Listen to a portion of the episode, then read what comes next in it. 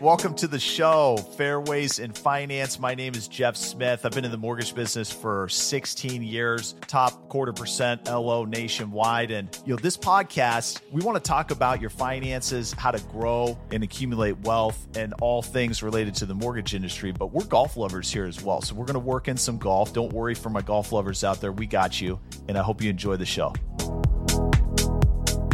Okay, welcome back to the show, everybody. Glad you're here today. We've got a super exciting topic. We're going to talk about how are mortgage rates determined. This is a mortgage nerd topic, and I am a mortgage nerd.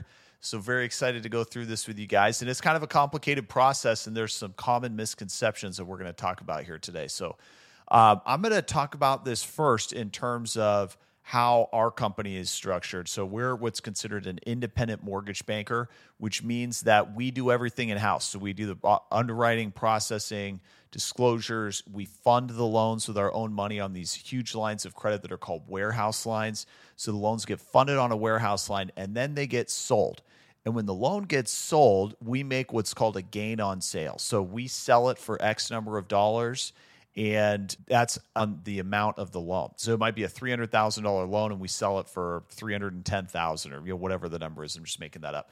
But that gain on sale, that's one of the ways that an independent mortgage banker generates revenue, and that gain on sale has a impact on how rates are determined as this money flows through the system. So let's start with a conventional loan funded at an independent mortgage banker. So Mortgage banker does all the processing of the loan, loan closes, they fund it on their warehouse line. Then they take these conventional loans and put them together in pools and sell them to Fannie Mae or Freddie Mac. Those are one of two government sponsored enterprises. They're technically privately held companies, but they have a government backed guarantee. So, like in 2008, Fannie and Freddie during that crash would have become insolvent had the feds not stepped in and given them a bunch of money. And so at that time, when the feds stepped in, they bought basically 98% of Fannie and Freddie's stock and infused a whole bunch of cash into Fannie and Freddie so that they could stay afloat. So they are still operating privately, but the government owns almost all of them. And so what happens when Fannie and Freddie get the loans is they then in turn package them up and sell them to Wall Street as what are called mortgage backed securities, MBS. And so mortgage backed securities are long term bonds that get traded on Wall Street. So a lot of mutual funds, um, different investments you would have your money in, 401k funds. A lot of these funds have some percentage of mortgage backed securities in them. So it's a 30 year bond. So what happens with mortgage rates is the uh, price that mortgage or the, the price and rate that long term bonds are trading for on Wall Street is what determines the rates that are offered on mortgages for a conventional loan like this. Because whatever that rate is that investors are willing to pay on Wall Street, Fannie and Freddie are going to set their prices accordingly with, with some margin that they build in for profit. And then mortgage bankers who sell conventional loans to Fannie and Freddie, they're going to set their prices accordingly to what Fannie and Freddie have so that they've got some margin in there. So, what happens with bonds, the way rates are determined on long term bonds is as investors buy more long term bonds and money goes into long term bonds, what happens to that is it drives the price of the bond up and the rate of return on the bond down because the issuers of the bonds don't have to pay as high of a rate of return to get people to invest because there's more supply and or there's more demand coming in for bonds and so they don't have to offer as high of a rate of return eh, to compensate the investors for buying the bond. So you have an upfront cost on a bond and then you have the rate of return which is the rate of interest on a bond. So as more money flows into bonds, it brings the upfront cost up and it brings the rate of return down. And then the opposite is true. As money moves away from bonds, it brings that upfront cost down and the rate of return higher because bond issuers are trying to attract investors. So, what we generally see happen is when the economy is doing well, or when people feel really optimistic about how things are going to go, if they move their money out of bonds and into stocks because stocks, as a general rule of thumb, would give you a higher rate of return than a bond. A stock, as a general rule of thumb, is considered a more risky investment versus a bond. So the opposite is also true. When people feel pessimistic about how things are going to go in the economy or the economy is slowing down, investors tend to move their money out of stocks, which are more risky investments, and into bonds, which are considered safer investments. So as that money flows from stocks to bonds, it brings the price of the bond up, it brings the rate of return on the bond down. So when we think about this in terms of mortgages, as investors are moving money into the bond market, because the rates of return on these bonds are going down, that brings the interest rate on mortgages down because mortgages become long term bonds called mortgage backed securities.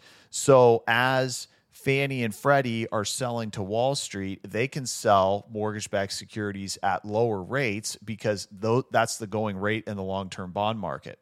So if Fannie and Freddie are able to sell at lower rates, then an independent mortgage banker like us can originate loans at lower rates and sell it to Fannie and Freddie and still make a profit. So that's how that money flows. So it goes from the mortgage bank to Fannie or Freddie, packaged up, sold to Wall Street. And so, like, if we think about this in terms of the 08 financial crisis, that was a mortgage related crisis. There were some toxic loans that were being originated during the, those boom years in the early 2000s called uh, option arms.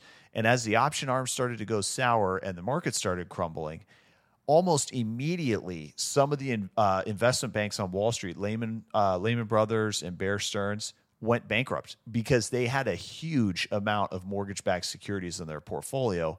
As those portfolios went sour, it literally just bankrupted those companies almost overnight because they were heavily invested in mortgage backed securities. So this money, you know, it just kind of flows around in a circle. So that is where the rate comes from for mortgages. Now, at each of those layers, you know, Fannie and Freddie is earning a certain percentage of profit on all of those loans that they're selling as mortgage backed securities. There's a spread that's built in there, and it's way above my pay grade to know exactly what that spread would be. Uh, but then the mortgage companies also earn a spread, uh, which is that gain on sale when they originate and fund a loan. So, you know, we're we're giving a rate of X which makes the value of that loan Y, and then we sell it to Fannie or Freddie for Z. And that spread is what our profit is. So it's basically built in on the back of those loans. The other way that mortgage companies generate income, on, you know, just directly on a loan like that is through what's called discount points. So when you're paying discount points, that's also income to the mortgage company. And that's why when you pay discount points, it's in exchange for a lower rate. Because if you say, okay, I want a lower rate than that, Jeff, I say, okay, I can give you that lower rate, but here's what it's going to cost because that's how much less valuable that loan is on the secondary market being sold to Fannie and Freddie. So it, the market, it's an open market in terms of how these uh, interest rates are determined. We also have some other categories of loans uh, like jumbo loans or non qualified mortgages. So these are loans that get held on the balance sheet of a bank. And so jumbo loans and non QM loans, non qualified mortgage loans, a mortgage banker like us, we would originate the loan, we would sell it to the specific bank. And then right now, you know, the secondary market has not been open for those types of loans. It used to be that they would also get traded to Wall Street as mortgage backed securities, but we're still in a hangover from the 08 financial crisis. And uh, banks have not been able to just sell jumbo loans on the secondary market. Uh, so they're holding them on their balance sheet. Now, the, that gives the banks the latitude to be able to determine what rates they're going to offer on those loans. You know, a bank because they're lending out their depository money, they could give you whatever rate they want to give you on a mortgage. And they're going to hold it on their balance sheet. So they don't have to offer a certain rate to be able to sell it on the secondary market. They can just lend out whatever rate they want to lend for that particular product. So that that applies for jumbo loans and non-qualified mortgages which are held on the balance sheet of banks. But typically, what we'll see is that the banks are going to have those rates in line with what longer term bonds are paying. Because if they're charging significantly less, they're leaving a ton of money on the table. Uh, and if they're charging a lot more, then they're not going to get anybody to sell mortgages to them at those rates. So a lot of times we're going to see those jumbo rates somewhat in line with what conventional conforming rates are. But right now, jumbo interest rates are actually a little better than conforming uh, interest rates. So if you're getting a jumbo loan, you're you're getting a little bit lower rate. A lot of that has to do with the fact that jumbo loans they're a larger loan, so it costs the same number of dollars for a mortgage banker like us to originate a hundred thousand dollar loan as it does to originate a million dollar loan. But we make way more money on a million dollar loan. We make ten times as much money on a million dollar loan as we do on a hundred thousand dollar loan. Maybe not quite. Well, we would, but what happens is because we're making so much more for one transaction and the cost to originate it is the same, it drives down the margins on the jumbo loans. So we actually don't make 10 times as much money on a jumbo loan. You know, maybe we make three or four or five times.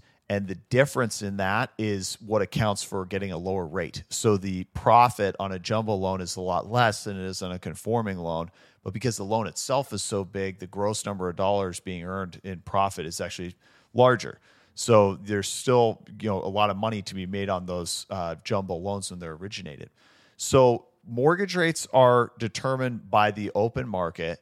And you know one common misconception that we see a lot, I get this question all the time is okay, the Fed just raised rates. So that means mortgage rates went up, right? Well, when the Fed raises interest rates, they're raising what's called the federal funds rate, Fed funds rate for short.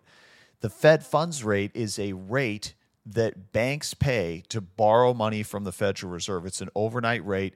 The banks can borrow money from the Fed to fund operations, you know, as they have money coming in and out.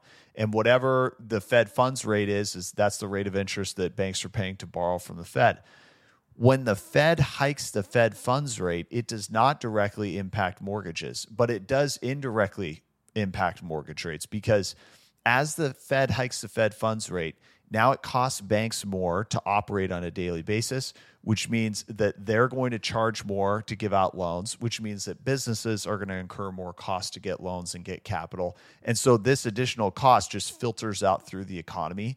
So at when we see uh, like a situation that we're in right now, high inflation, the Fed is trying to get inflation down because high inflation if it runs for too long, it can really stagnate the economy because then your average person is going to have trouble affording all their basic needs like gas and food and clothing.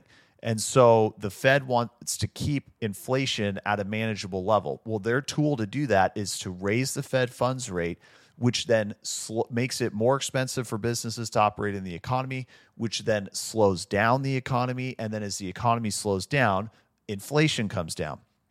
Mortgage rates are most closely influenced and tied to inflation because mortgages become long term bonds traded on Wall Street.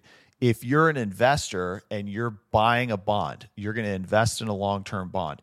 You're very can you're like one of your most important decision factor decision making uh, factors for investing in that bond is what do you think inflation is going to do in the next 10 years or 20 years or 30 years. Because if you get invest in a long-term bond and the rate of return on that bond is 5% let's say and let's say inflation averages 5% over that period of time you've made no money on that bond because your 5% rate of int- rate of return has been eaten up by inflation so the higher inflation is, the higher long term rates are because nobody would invest in bonds if the rate of return on a bond was less than the rate of inflation. So as inflation is high, that brings up mortgage rates and it brings up all long term bond rates. They all flow together. But when the Fed hikes the Fed funds rate, markets anticipate that that will bring inflation down as those Fed hikes take hold.